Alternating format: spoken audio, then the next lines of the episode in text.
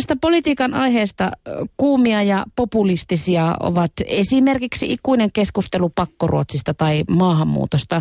Mutta onko kotimaan politiikassa kiellettyjä puheenaiheita?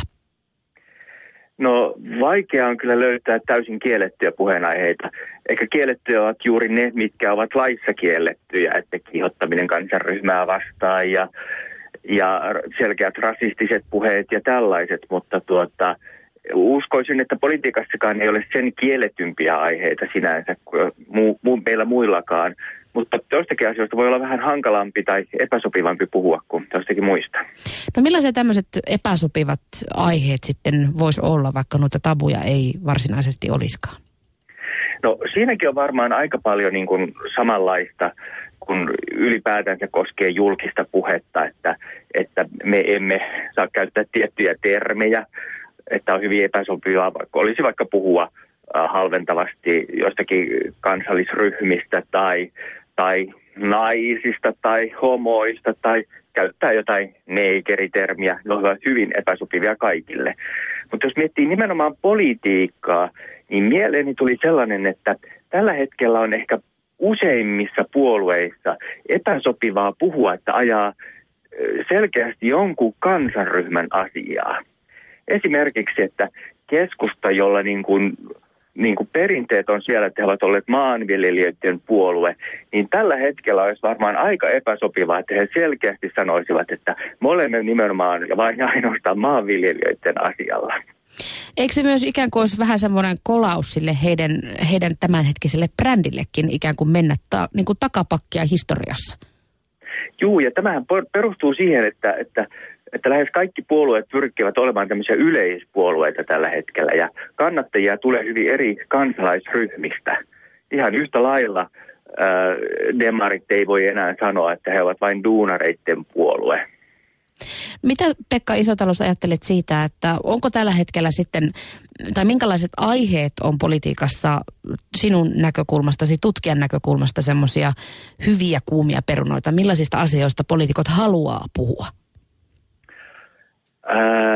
No kyllä nyt tietysti on kaikki talousasiat tällä hetkellä pinnalla, että joista niin kuin halutaan puhua.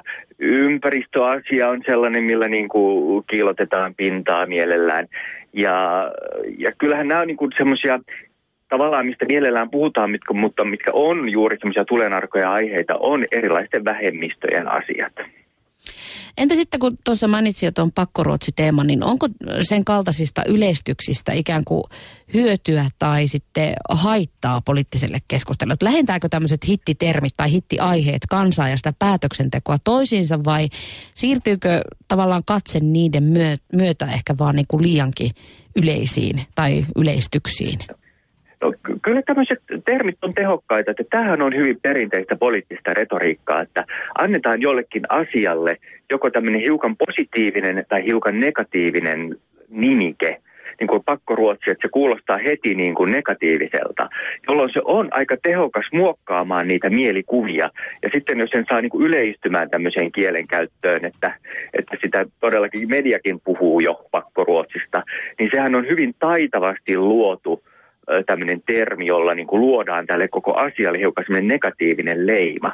Ja tätä on politiikasta tehty aina, ja tätä ihan niin kuin nämä politi- puoluetoimistoissa niin kuin mietitäänkin tämmöisiä termejä, jos tehdään suunnitella tai uudistusta tai muuta. Ja, tota, ja ne, on, ne on kyllä niin kuin vähän teho, tai ne on yleisesti kyllä tehokkaita, mutta se mitä kysyit, niin se voi olla, että ne vaikeuttaa sitä keskustelua ja neuvottelemista asioista ja sopimista niin kylläkin. Niitä ikään kuin yhden sanan ympärille valjastetaan isompikin aate tai agenda ja sitten syötetään sitä eteenpäin niin, että se iskostuu ihmistenkin mieliin. Eikä välttämättä enää edes ymmärretä, että mitä sillä ajetaan takaa. Niin nimenomaan. Juuri tämä pakkoruotsi on hyvä esimerkki, että ei me heti sitä termiä käytettäessä tulla niin kuin ajatelleeksi, että me itsekin annamme sille suoraan vähän tämmöisen kielteisen sävyn koko ruotsin kielen opiskelulle. Pekka Isotalous tekee mieli kysyä myös tuosta ö, sananvapauteen vetoamisesta, kun tätä loan heittoahan on aina ö, poliittisissa kampanjoissa ja ehkä poliitikkojen kesken ollut, mutta nyt tämä uusin käänne on semmoinen, että mitä tahansa saa sanoa ja aina vedotaan siihen sananvapauteen. Sekin kuulostaa kovin erikoiselta kehityssuunnalta. No kyllähän tämä poliittinen keskustelu on kärjestynyt useammalla eri alueella ja siihen liittyy juuri se, että, että tämmöistä niin kuin negatiivista viestintää on yhä enemmän eri puolilta. Mutta tähän liittyy mun mielestä myös sellainen vastailmiö, että tämä mielensä pahoittaminen on tullut myös uudeksi tämmöiseksi poliittiseksi ilmiöksi, että, että jos joku sanoo vähänkään niin kuin kriittistä, niin sillä helposti julkisesti sitten ollaan mielensä pahoittajia. Mitä sä ajattelet, Pekka, siitä, että tuosta ylipäänsä poliittisesta jargoniasta, kun sen vaikeudesta ylipäänsä puhutaan paljon, niin voiko sanoa, että poliittinen puhe olisi mitenkään nykyään selkeämpää kuin ennen? Että onko meidän yhtään helpompi ymmärtää poliitikoita nykyään kuin vaikkapa vuosikymmeniä sitten? No joo, politiikka on kyllä niin vaikeaa ja näiden vaalien allakin niin kuin huomattiin, että kyllä se talouskeskustelu menee helposti tavallisen äänestäjän niin kuin hilseen yli, että, että vaikea pysyä niin kuin mukana, että, tai sitä niin kuin ymmärtää vain niin kuin osaan, ei niin kuin ihan kaikkea. Kyllähän meillä niin kuin jotakin positiivistakin on tässä tapahtunut, että vaikka perussuomalaisia voidaan omasta retoriikastaan tavallaan kritisoidakin, niin kyllähän on tuonut tiettyjä asioita ymmärrettävämmäksi ja kansantajuisemmaksi.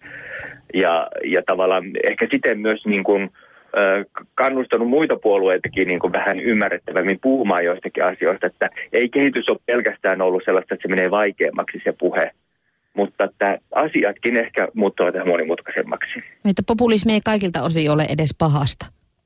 Ei se ole, jos se herättää niin kuin intoa politiikkaa, niin sehän on myös niin kuin ihan hyväkin asia. Niin.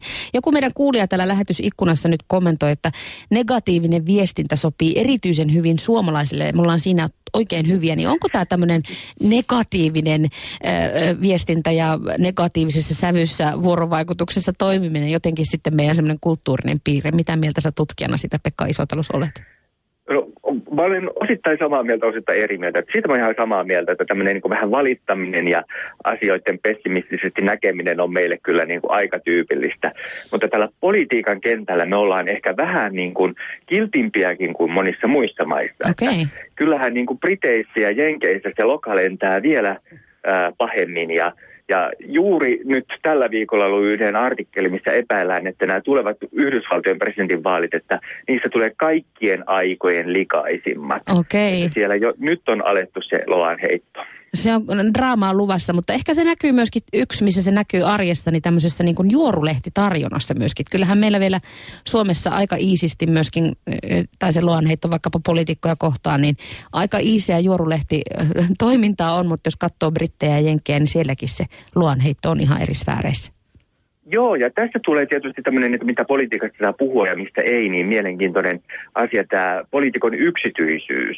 Että siinähän on tapahtunut meillä niin kuin parissa vuosikymmenessä ihan todella suuri muutos, että Kekkosen suhteista ja yksityiselämästä ei vielä kerrottu mitään julkisesti ja nyt poliitikkojen yksityiselämästä niin kuin puhutaan paljon laajemmin ja poliitikot voivat itsekin sitä tuoda ja tuovat esille. Mutta siinäkin menee edelleen rajaa, että kaikista poliitikkojen yksityiselämään liittyvistä asioista ei kuitenkaan puhuta. Sano vielä tähän loppuun, että millaista poliittista keskustelua ja retoriikkaa kuulisit ja näkisit mieluusti vaikkapa seuraavissa vaaleissa?